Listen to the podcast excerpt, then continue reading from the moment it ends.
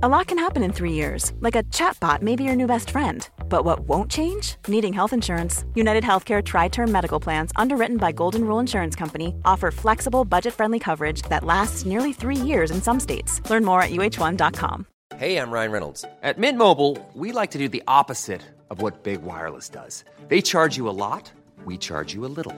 So naturally, when they announced they'd be raising their prices due to inflation, we decided to deflate our prices due to not hating you. That's right. We're cutting the price of Mint Unlimited from $30 a month to just $15 a month. Give it a try at mintmobile.com slash switch. $45 upfront for three months plus taxes and fees. Promo rate for new customers for limited time. Unlimited more than 40 gigabytes per month. Slows. Full terms at mintmobile.com. Du lytter til en podcast af Third Ear. Du lytter til det her podcast-afsnit der, hvor du plejer at hente dine podcasts. Og det har du gjort 100% gratis. Og det er vi glade for. Vi elsker at fortælle historier, og vi elsker det endnu mere, når du lytter til dem. Men måske vil vi elske det aller, allermest, hvis du også fik lov at betale for dem en gang imellem. Og pengene gik til os, så vi kunne lave endnu flere historier. Og det er derfor, vi har lavet en app. Og den app hedder Naudio. Det er audio med stort N foran. N-A-U-D-I-O. Det koster lidt, men til gengæld så får du en fed app. Appen kan hentes på App Store eller Google Play, og den første måned er gratis. På den app ligger hele Operation Romeo, den serie, du lytter til her, allerede. Så hvis du ikke kan vente, hent den i dag. Det er ingen reklamer. Det er ikke andre podcasts end vores, og det er ikke noget nonsens overhovedet. Okay, dermed er reklamespottet for vores egen podcast-app slut, og nu kan historien komme i gang igen. Historien her hedder Operation Romeo, og det her er anden afsnit. Din fortæller er Christa Molsen, som gerne vil starte med at fortælle om tre tilsyneladende tilfældige romantiske møder. Vi starter med tre til sydenladende tilfældige romantiske møder i 60'ernes Europa. Nummer 1. Maria. Hende har vi ikke mødt før. Maria bor alene i en lejlighed i Bonn. Hun er single, og så er hun sekretær i det vesttyske forsvarsministerie. En tidlig aften ringer det på døren hjemme hos Maria. Uden for Marias dør står en mand, som Maria ikke har set før. En flot mand. Han har blomster med. Han ser forvirret ud, da Maria åbner døren. Han spørger efter et andet kvindenavn, som Maria ikke kender. Ja, jeg leder efter en Sonja Schäffler. Nej, hende kender jeg ikke desværre. Jamen, Hun bor i hvert fald ikke her i opgangen. I den her opgang bor der ikke en, en Sonja Schäffler? Manden finder et stykke papir frem og viser det til Maria. Jamen, det er jo den adresse.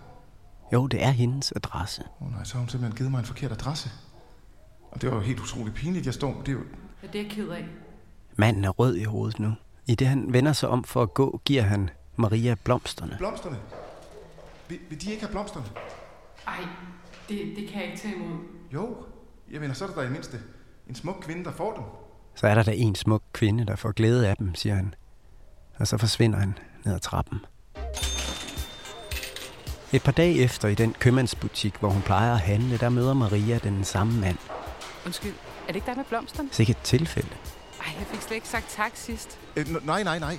Det skal de ikke tænke på. Ej, jeg burde have inviteret dig på en kop kaffe. De to falder i snak. Det ville da være dejligt. Ja, ja. Jeg kender jo også vejen nu.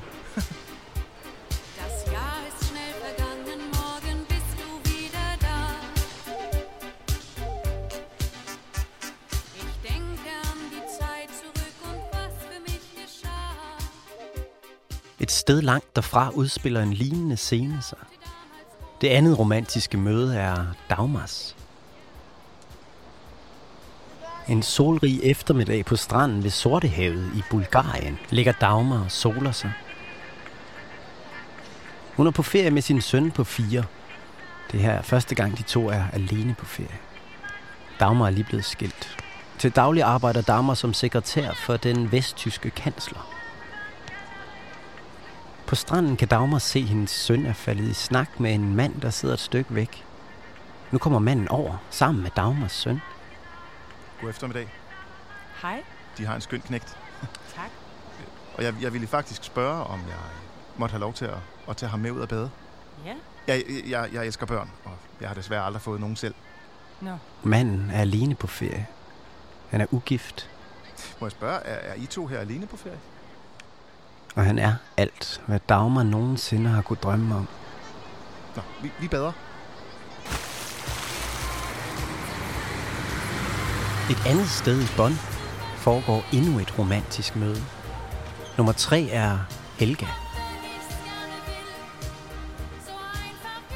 Ved et busstoppested lige foran Udenrigsministeriet i Bonn står Helga og venter på bussen. Hun er på vej alene hjem til en tom lejlighed. Hun kender ikke rigtig nogen her i byen. Hun er lige flyttet til. Hun har lige fået arbejde som sekretær i det vesttyske udenrigsministerium. Ved stoppestedet står også en høj mand med attaché i hånden. Han ligner en, der arbejder i et ministerie her omkring. Der er ikke ret mange mænd, der tager bussen hjem fra arbejde. De fleste af dem, der arbejder her, de har deres egen bil. Og den her mand er en pæn mand, synes Helga. Helga roder i sin taske efter en cigaret, og inden hun når at finde lighteren frem. Da Helga kigger op, står den høje mand og ser ned på hende med en lighter i hånden. Tak. Selv tak. Nå, lang dag. Ja, lang dag. Og jeg, jeg har jo den her teori om, at, at hvis der nu er to, der, der venter på bussen sammen, mm-hmm. ja, så, øh, så kan man på den måde dele øh, ventetiden imellem sig. Og, og, dermed bliver ventetiden kun halvt så lang. Så, så det er det, de foreslår. Ja, jeg tænkte, om, om, om de måske kunne have lyst til at, at vente på, på bussen. Ja, sammen med mig. Lad os gøre det.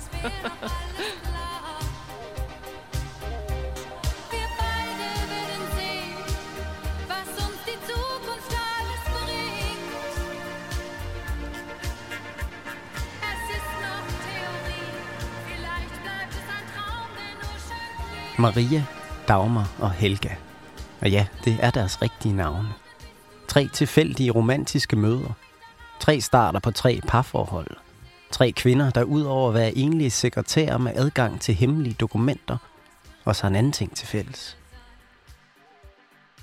De er alle sammen mål for det, som Stacy kalder Operation Romeo.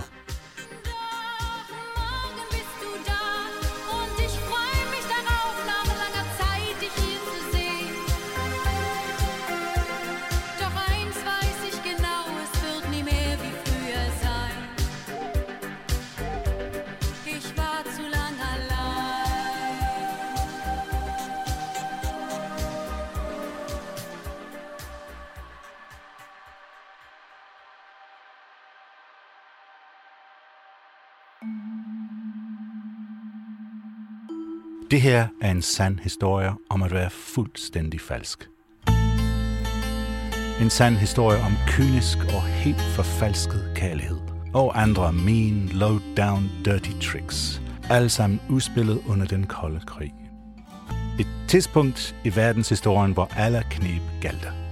I kampen for at redde verden fra at blive en dekadent, kapitalistisk svinesti, eller et totalitært, kommunistisk åndskabsimperium, alt efter hvilket side du befandt dig på, selvfølgelig. go to a higher point to have a to have a look around. Lige nu, her i starten af anden afsnit, befinder Christa Moltzen sig i Berlin, sammen med Norman Kirstein, historiker. De er på rundtur i Stacys gamle hovedkvarter. It's a city in the city.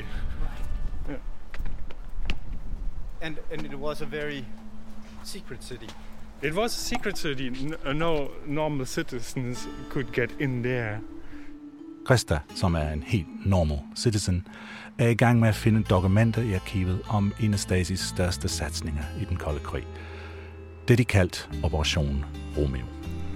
They don't um, have the need to um, to go outside of this of this terrain. They they have here um, restaurants, shops. Really? Yeah. To buy to buy groceries and Yeah, yeah, and and and um, uh, hair. Um, uh, a hair salon. Yeah, hair salon. or so- Something. Yeah, yeah, and uh, yeah, ev- everything you you need. Alt, hvad du havde brug for som Stasi-agent, lå ind i Stasis hovedkvarter. Og alt, hvad du har brug for som lytter i de næste 45 minutter, ligger klar til dig her.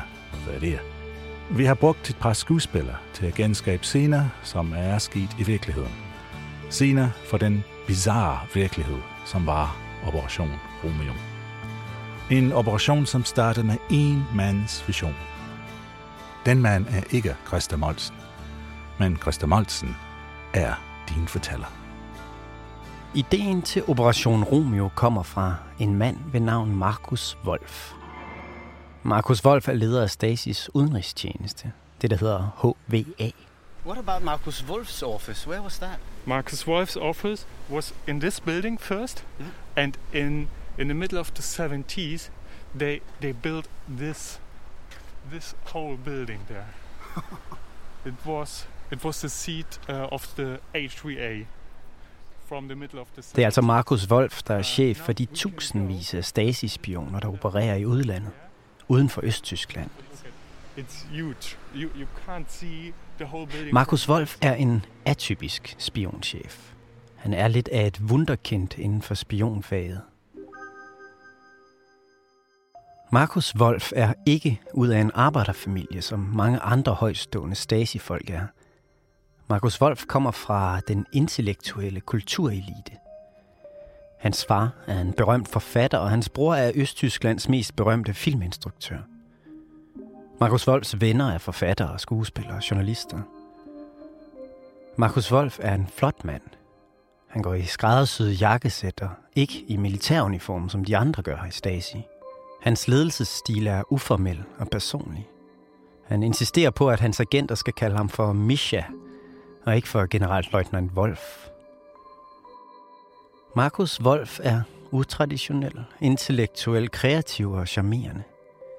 Så det er ikke så underligt, at det er ham, der får ideen til Operation Romeo. Ideen er egentlig ret simpel. Den lyder sådan her. Gå efter fjendens sekretær. Udvalgte erfaringer og erkendelser om sekretærinder i Vest. Markus Wolf er helt enormt optaget af sekretærer.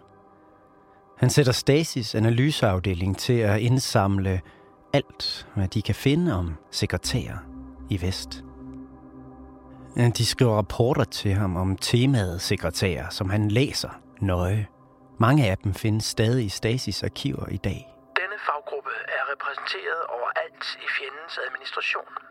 Det vil altså i ministerier, militæret, efterretningstjenester samt NATO. På det her tidspunkt i historien er næsten alle chefer mænd, og næsten alle sekretærer er kvinder. Det her foregår mange år før, at vi overhovedet har en idé om ligestilling på arbejdsmarkedet. En første grundlæggende særenhed ved denne gruppe er, at den udelukkende består af kvinder. Markus Wolf har fået den idé, at fjendens sekretær tit har adgang til de samme hemmelige informationer som hendes chef. Flertallet af disse sekretærinder disponerer over en direkte adgang til interne hemmelige informationer, hvilket gør dem til værdifulde potentielle kilder for information og konspirativt samarbejde med vores tjeneste. Så hvis Stasi kan finde en sekretær i NATO eller i et af fjendens ministerier, så kan de også få alle de vigtige hemmeligheder at vide. Anslås, at der alene i Vesttysklands administrative organer er ansat omkring 300.000 sekretærinder, hvoraf over halvdelen er enlige eller skilte. Markus Wolf har også en helt specifik idé til, hvordan han skal få fjendens sekretær til at arbejde for Stasi. Langt størstedelen af disse sekretærinder leder efter en fremtidig fast partner. Denne partner er nødvendig for at realisere sekretærindens personlige mål inden for civilsamfundet, såsom omdømme, rigdom, hus, børn, etc. Markus Wolfs idé er, at sekretærerne skal overbevises igennem kærlighed. De skal forføres til at arbejde for Stasi. Og dem, der skal forføre sekretærerne, det er smukke unge mænd. Stasi-agenter fra Østtyskland. Markus Wolf kalder dem sit elitehold. I Stasi bliver de kaldt Romeo-agenter. Og han sørger for, at Romeo-agenterne altid har penge nok. And money was no problem in these cases. Vi mødte Norman Kirsten i sidste afsnit. Han er historiker, han ved alt om Operation Romeo. Og jeg besøger ham i det gamle Stasi-arkiv i Østberlin, hvor han arbejder. Sometimes you, you can't buy food in the stores in the GDR, but money for this operation was no problem. Norman Kirsten har studeret alt, hvad han har kunne finde om Operation Romeo, så han kender detaljerne i den store plan. Først skal de helt rigtige unge mænd findes. Egnede Romeo-agenter. They choose people that are naturally good in these things. Maybe good looking or, or uh, um, attractive for, women, for women. Yeah? Good in conversation, that it's in Deutsch it's uh, Ausstrahlung, charisma. Charisma, yeah. You look for, for, for this for this people, you're naturally good in that. Mange af de her unge mænd finder Stasi i Østtysklands kulturelite. De er skuespillere, kunstnere, journalister, forfattere. Mænd, der kan tale for sig. Charmerende mænd.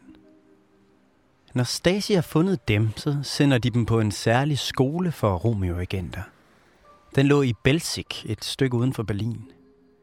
Her blev de undervist i marxisme og leninisme, og i nærkamp og kodesprog og spionhåndværk.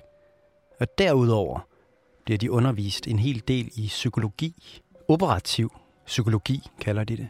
Psychology was a uh, main part of the Romeo operations. Norman Kirsten har fundet noget undervisningsmateriale frem til mig. It's uh, very, very interesting. You see on this point four, uh, um, it's um, it's a it's a experience in the work with secretaries. Erfaringer i arbejdet med sekretærer. Det er bare et af de kompendier, der har været på pensum for de kommende Romeo-agenter. Og der er mange flere kompendier. Romeo-agenterne skal vide alt om sekretæren. Hendes uddannelse, hendes eksamener. Maskinskrivning forlanges det til eksamen af sekretærinden en tidsramme på 10 minutter skal kunne opnå 280 anslag i minuttet. Der er flere hundrede sider, der minutiøst gennemgår, hvad en sekretærs daglige arbejde består i. Sekretærindens daglige forpligtelser består i følgende. Arkivering. Generelt administrativt arbejde. Det er helt utroligt grundigt. Og overvåge ind- og udgående post. Modtage besøg. Stasi må have brugt tusindvis af mandetimer på at samle al den her viden om sekretærer. Fremmedsprogskorrespondance og oversættelse. Finde egnede metoder til træning. Det er svært at forestille sig, at der er nogen andre end sekretæren selv, der ved så meget om hendes arbejde, som Romeo-agenterne gør. Kontrollere frister for chefens medarbejders arbejdsresultater. Føring af fortrolige korrespondencer. Ansvar for opbevaring af fortrolige dokumenter. Der er klassificeringer af de forskellige typer af sekretærer, der findes i Vesten. Nederst i hierarkiet finder vi maskinskriverinderne, receptionistinderne, stenotypistinderne, telexinderne, fonotypistinderne og telefonistinderne. Og der er analyser af de interne magtforhold og hierarkier, der er imellem de her undergrupperinger inden for sekretærfaget. Øverst i hierarkiet findes direktionssekretærinderne, fremmedsprogssekretærinderne og chefsekretærinderne. Denne gruppe har som oftest størst adgang til for vores tjeneste interessant information, og er derfor den gruppe, agenten burde målrette sit arbejde imod. Når Romeo-agenten har studeret alle teksterne om, hvad en sekretær egentlig går og laver, så kan han gå videre til, hvordan han så skal bære sig ad med at forføre hende. Eller bearbejde hende, som det kaldes i Stasi. Bearbejdningen af sekretærinden skal tage udgangspunkt i en kvindes psyke og mentalitet. Det vil sig den stærke og udprægede emotionelle følelse. Stasi har et helt hold af psykologer ansat. Det er dem, der har skrevet det her undervisningsmateriale. Og det er også dem, der underviser Romeo-agenterne i, hvordan de skal værve sekretæren.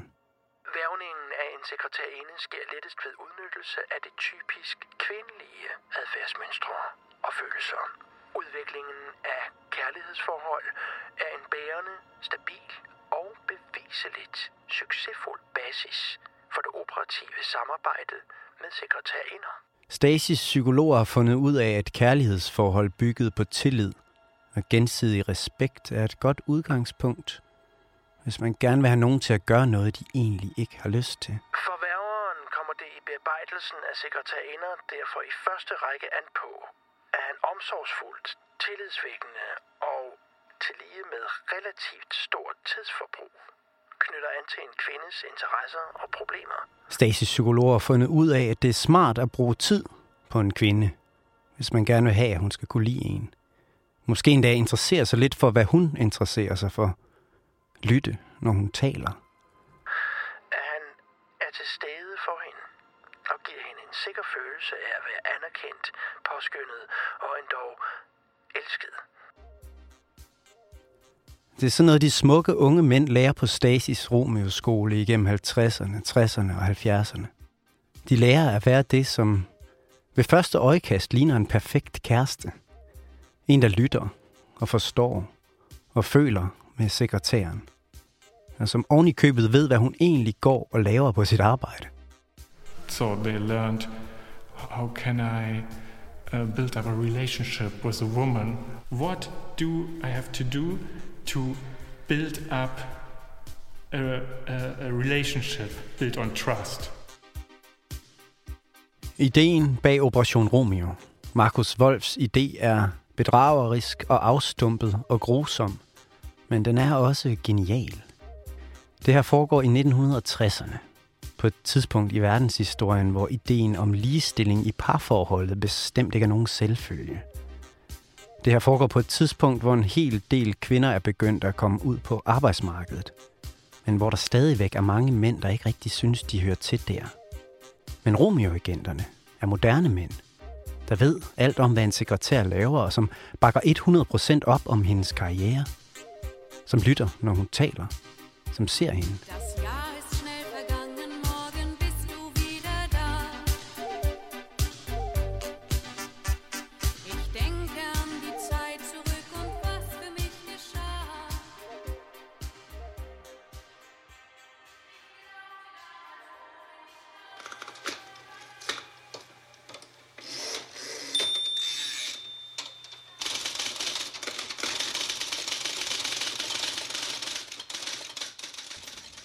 sidste afsnit hørte vi starten på historien om Margarete Lubik, der mødte Kai til Anitas forlovelsesfest, og senere kyssede ham ved springvandet i Wien.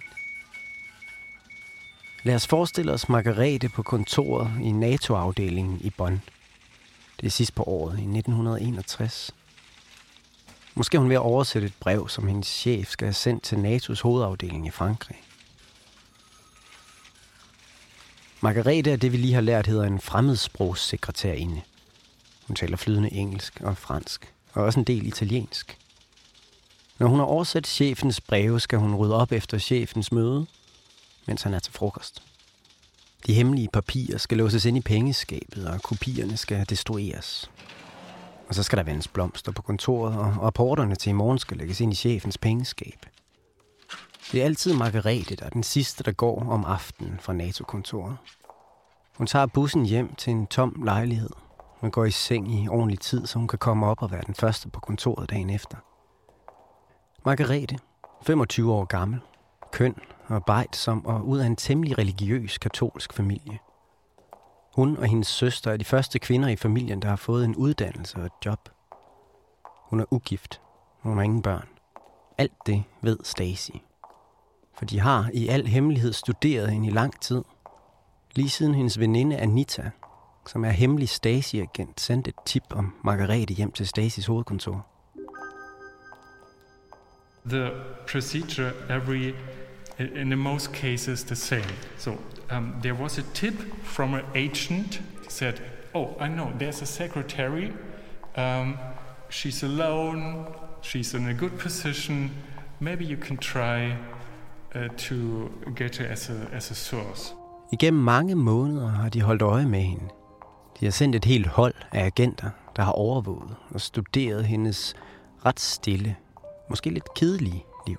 Then agents collect informations about the secretary, Um, how did she look like?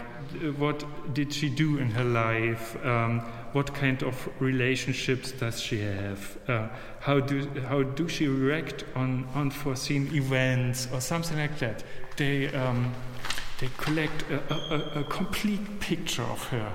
And who does this? I mean, different agents, different agents. So and would, would these be friends of hers, or would these be just people in the opposite apartment looking in her window? Yeah, that's that's uh, both. Huh? Both. Everything you, you can think of. Huh? You can observe her.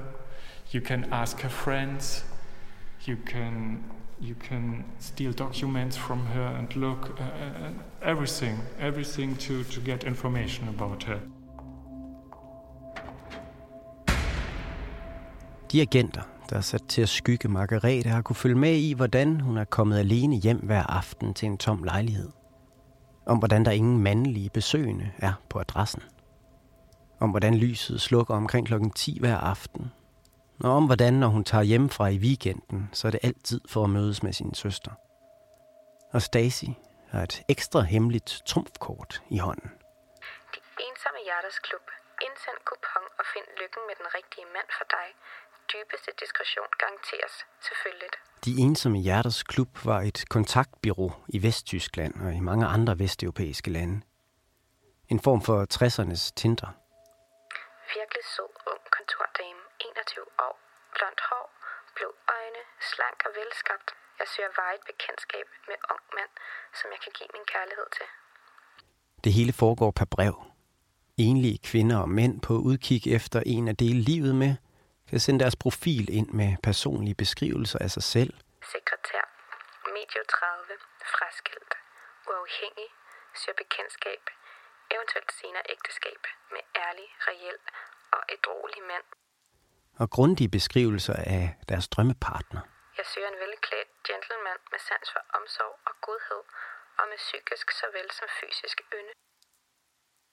De ensomme hjerters klub var et meget populært foretagende, især for sekretærer i Vesttyskland. De har normalt lange arbejdsdage, og ikke meget tid til at mødes med mænd. Og i 50'erne og 60'ernes Tyskland er der også et underskud af mænd. Feminin, høj, slank og køn kontordame søger en at sludre med om livets små begivenheder og tale med om livets større. Og Stacy har infiltreret de ensomme hjerters klub. Søger en mand med tro på kernefamilien og ønsket om følelsesmæssig tryghed, baseret på gensidig åbenhed og respekt. De har agenter på kontorerne rundt omkring i Tyskland.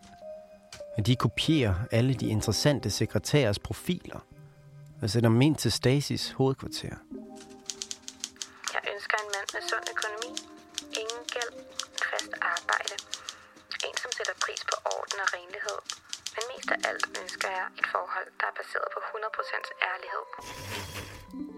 Så nu ved Stacy præcist, hvad det er for en mand, den enkelte sekretær leder efter.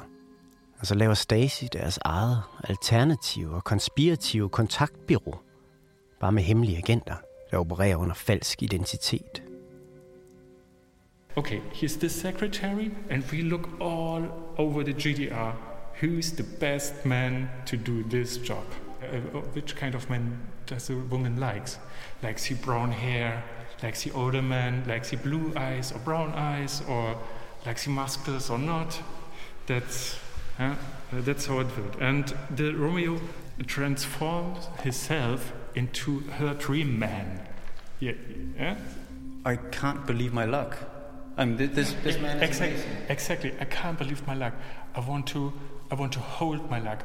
I want to do everything to hold this luck, to, to hold this man. I do everything. I give him uh, documents from from from my work, from my job, just to make him stay with me.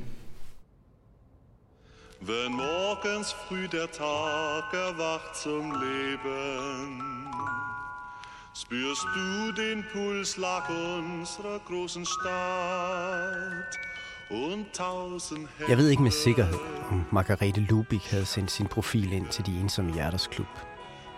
Det er langt fra alle dokumenter om hende, der stadig findes i dag. Men det ville give god mening, hvis hun havde. For Stacy har en hel del oplysninger, der lyder som om, at de kunne komme fra en profil i de ensomme hjerters klub. De ved, at Margarete holder af at gå i teater. At hun er interesseret i kunst og litteratur. At hun drømmer om at rejse og se verden. At hun går i kirke om søndagen. At hun er vokset op i en ret religiøs, katolsk familie. Men de ved, hvad for en mand hun drømmer om. At hun leder efter en forholdsvis lille mand. Helst ikke højere end 1,75. At hun kunne være interesseret i at møde en udenlandsk mand. En dannet mand med interesse for kunst og teater måske. Og så har Stacy skabt Kai Petersen, dansk kulturjournalist med særlig interesse for teateret, og som rejser rundt i hele Europa, og som Margarete mødte ved det, som vi ved slet ikke var nogen tilfældighed, ved Anitas falske forlovelsesfest. Alter Rathausturm drückt beide Augen zu. Beim letzten Kuss sag ich dir leis, wir wollen uns wiedersehen. Tror de på skæbnen? Jeg tror de, at det er sådan, at nogle mennesker er ja, forudbestemt simpelthen til at mødes. Som øh, Romeo og Julie. det ved jeg ikke. Jeg tror på skæbne. Og de? Bestemt. Hvor Romeo og Julie jo ved Gud kommer fra hver sit, og alligevel mødes. Star-crossed lovers. Det er en sørgelig historie. De snakker engelsk. Øh, ja, det er en del af mit arbejde, så ja, ja jeg har flere sprog. Nå, må jeg spørge, hvad de, hvad de beskæftiger dem med? Øh, jeg er øh, fremmedsprogssekretær, Ej, hvor spændende.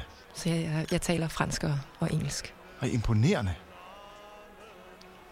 Ja, det, det er mit job. Det er vigtigt at, at kunne oversætte. Jeg, jeg arbejder i, i NATO. Am Schlosszeich weiß ich eine kleine Bank für dich und mich.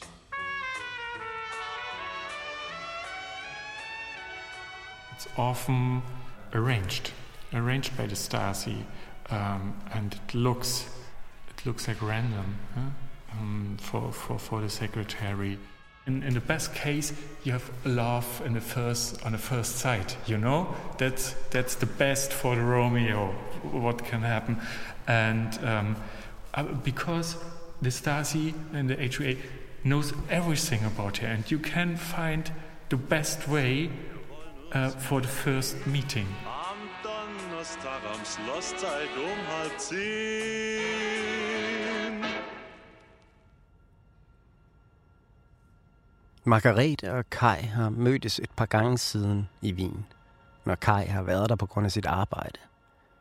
Sidst på året 1961 har de to aftalt at mødes for tredje gang i Wien. Margarete er nu blevet forelsket i ham, som hun tror er Kai Petersen, hvilket vil sige, at første del af Stasis plan er lykkedes.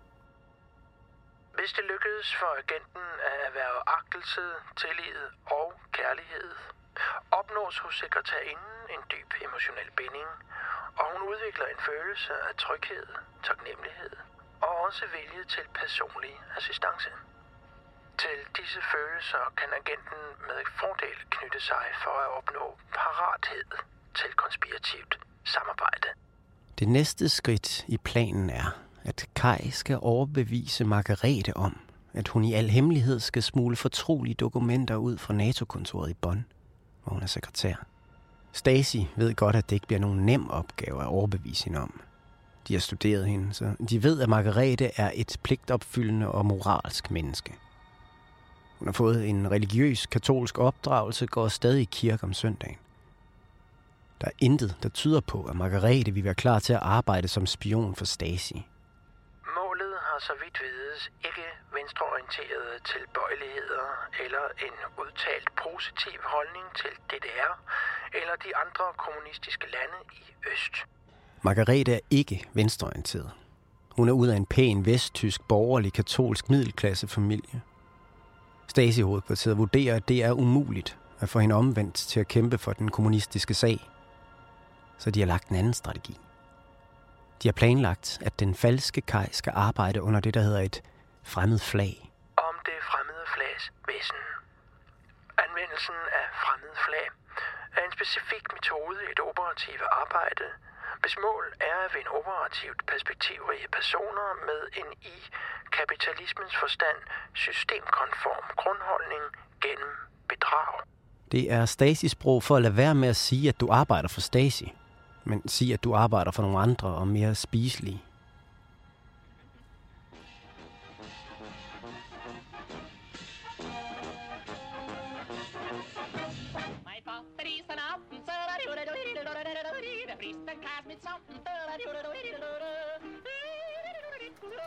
Der er gået nogle måneder siden Margarete kyssede Kai ved springvandet foran Burgteateret i Wien. Vin, jeg elsker dig. det er vores by, det her. Din og min. Det, det, det er ligesom om, den eksisterer kun, når, når vi er her. Eventyrligt. Så du tænker slet ikke, den eksisterer, når vi ikke er her? Nej. Alt er sat op for os. I dag har de to bare gået rundt i byen hele dagen. Margarete vil gerne ind og se den spanske rideskole igen, så det har de gjort. De har fået kaffe og kage på Café Demel igen, og Kai betaler som altid det hele. Kai er lige så sød og charmerende som altid, og der kommer hele tiden nye sider af ham frem. Nå ja. Jeg har jo altid ønsket mig en søster.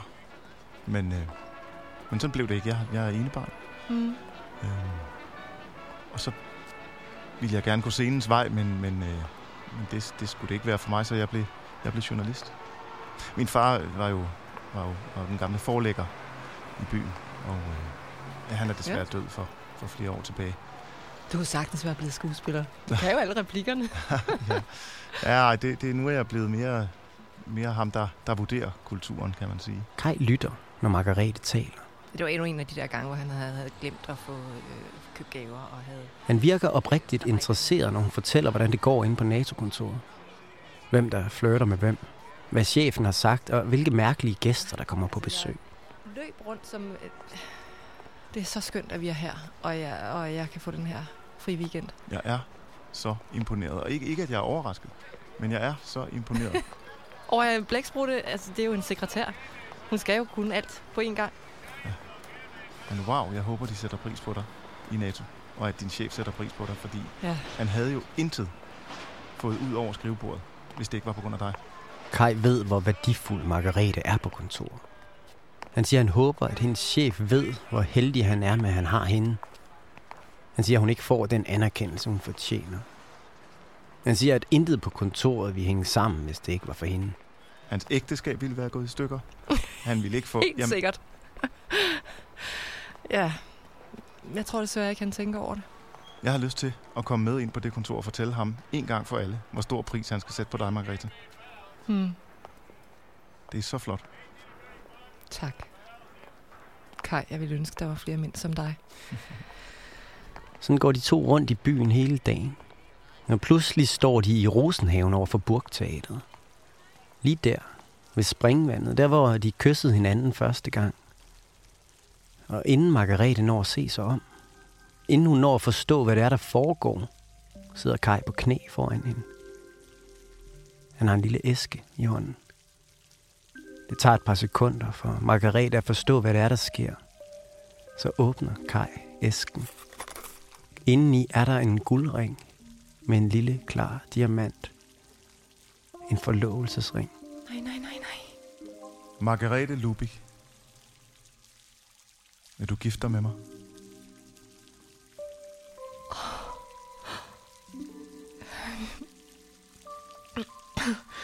Øh, ja, det vil jeg, Kai Petersen. det, jamen, Så lad os gifte os. åh. Jeg ved slet ikke, hvad jeg skal sige. Men skat, kan vi ikke holde det, vi ikke holde det mellem os? Kan vi ikke holde det lidt hemmeligt? Kan vi ikke lade det være vores lille eventyr sammen? jo. Bare et øjeblik. Jo. Her i Wien ved springvandet, og bare, kan vi ikke, kan vi ikke have det som vores hemmelighed? Mm. Selvfølgelig. Det her er uden sammenligning den lykkeligste dag i Margaretes liv.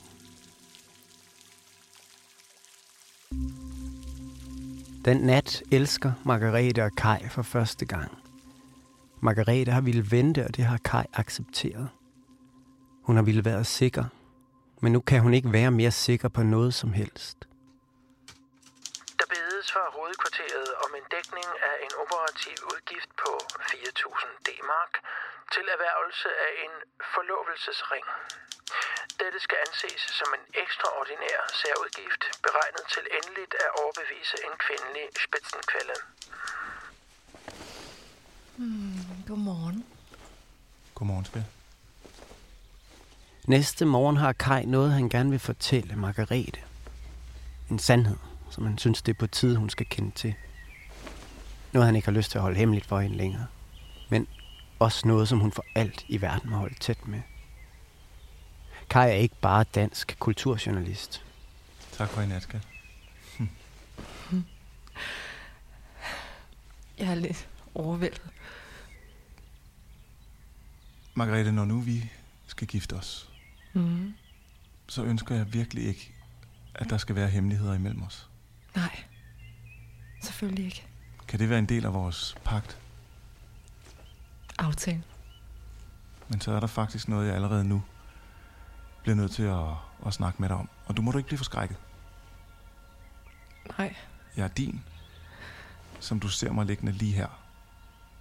Mm. Men der er en ting, jeg skal forklare dig. Ja. Jeg arbejder ikke bare som kulturjournalist.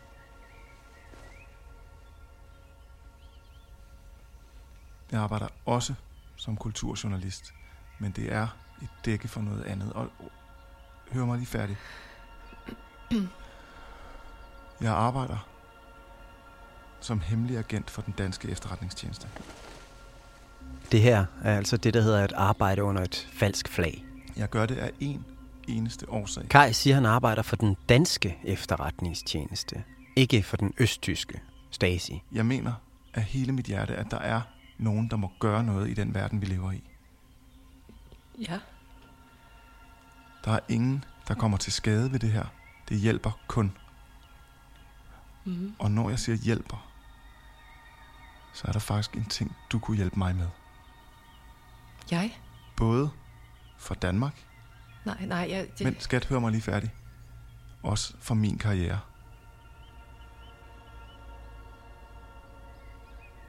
Det kunne hjælpe mig så meget. Er, er det noget farligt? Nej, elskede, det er det ikke. Men det handler om dit job i NATO. Kai siger, at hans chefer i den danske efterretningstjeneste har et problem, hvilket vil sige, at hele Danmark har et problem. Og du kan hjælpe mig. Du kan hjælpe hele mit folk, hele mit land. Danmark er jo medlem i NATO, som du godt ved. Selvfølgelig ved du det. Men det er som om, vi bliver behandlet, som om vi er et andenrangsland. Vi får ikke de samme ting at vide som alle mulige andre. Vi, vi, vi leder efter nogle, ja, det man kunne kalde alternative informationsveje til nogle informationer, som vi i virkeligheden burde have.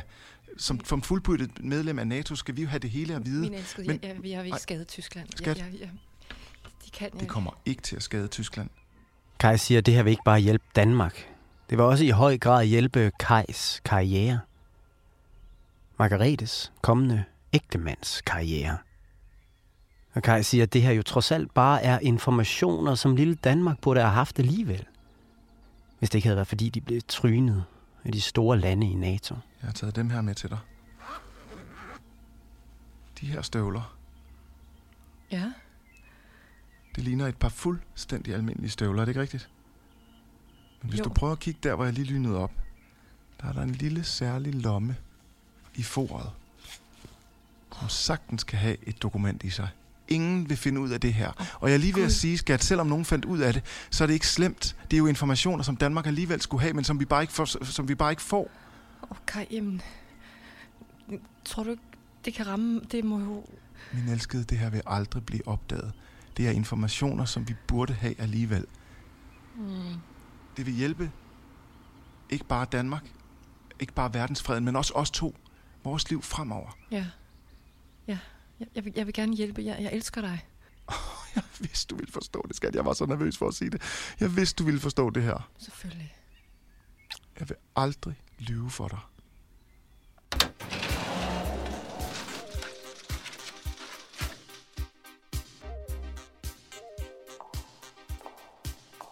Mandagen efter er Margarete tilbage på arbejde på NATO-kontoret. Hun har sine nye støvler på. Et par brune læderstøvler med højt skæfte. Og inden i den ene af støvlerne er et hemmeligt rum, syet ind i foret. Det rum er lavet til, at hun kan gemme papir i støvlen. Hvis man folder papiret to gange, så passer det lige ind i foret. Det er fyreaften. Margarete er på vej hjem. Vagten i foyeren stopper Margarete. Et rutinetjek, siger han. God aften. Margarete kender ham udmærket. Hun har smalltalket med ham mange gange før på vej ind og ud af bygningen. Hun ved, at han ikke er særlig grundig. Især ikke, hvis man taler med ham, mens han laver sit arbejde. Øh, hvordan går det med den lille derhjemme? Dieter, er han blevet rask? Nå, det er godt at høre. Jamen, øh, kan de have en god vagt? Og, og lad nu være med at falde i søvn. Godnat.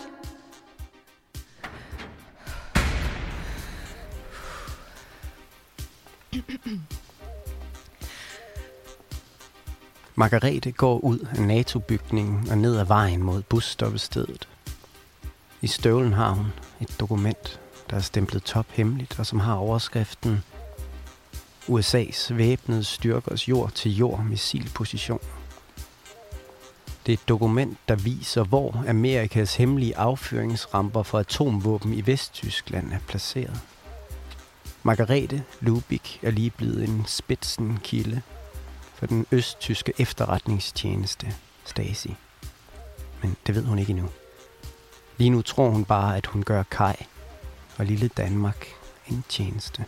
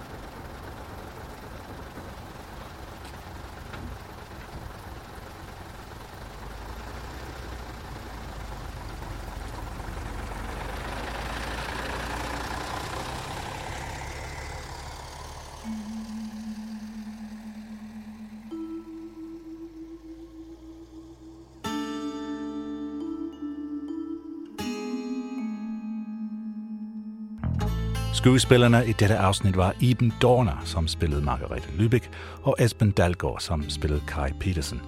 Tur Lindhardt var Stacy-dokumenterne. Andre stemmer var Cecilie Debell, Karoline Skogård Lassen og Anna Tavlov. Du får resten af rulleteksterne i slutningen af afsnit 3. Og husk nu, hvis du kunne lide, hvad du har hørt, så sørg for, at det bliver rapporteret. Underskrevet i tre eksemplarer, stemplet, tophemmeligt og lagt i arkivet.